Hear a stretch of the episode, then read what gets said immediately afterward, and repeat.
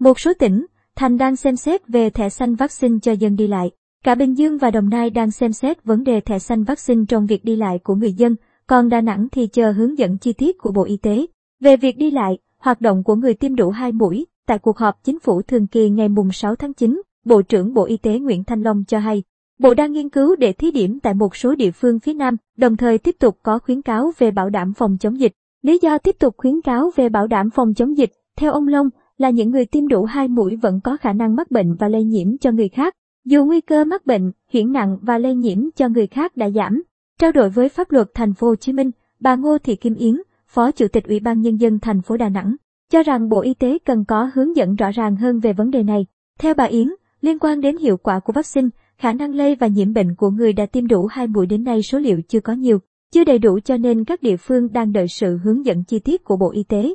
Chủ tịch Ủy ban Nhân dân thành phố Đà Nẵng Lê Trung Chinh cũng chia sẻ, điều này chỉ mới nằm trong suy nghĩ thôi, bởi vì số lượng người tiêm vaccine đủ hai mũi của thành phố còn khá ít mà hầu hết thuộc đối tượng tuyến đầu chống dịch, còn lượng tiêm cho người sản xuất, kinh doanh chưa nhiều.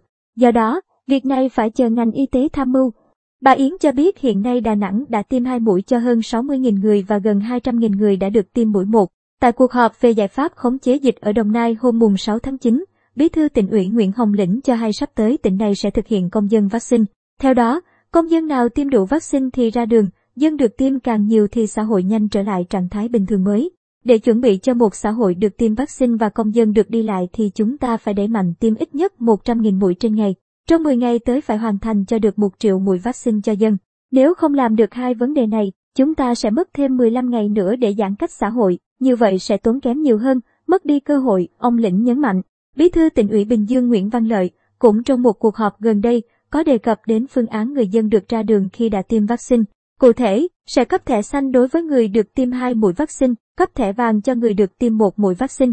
Tuy nhiên, người được cấp thẻ vàng phải có thêm giấy xét nghiệm âm tính với COVID-19 thì mới được lưu thông. Một lãnh đạo tỉnh Bình Dương cho biết đây là phương án đề xuất của lãnh đạo tỉnh nhưng vẫn chưa có quyết định cụ thể. Việc này vẫn đang trong giai đoạn đề xuất, chủ trương nên vẫn chưa có phương án cụ thể. Theo vị này, nếu thực hiện nội dung trên, tỉnh sẽ giao cho công an tỉnh phối hợp với Sở Y tế nghiên cứu thật kỹ để khi thực hiện sẽ có sự đồng thuận, đồng nhất, đảm bảo công tác phòng chống dịch bệnh và tránh gây phiền hà, bức xúc trong người dân.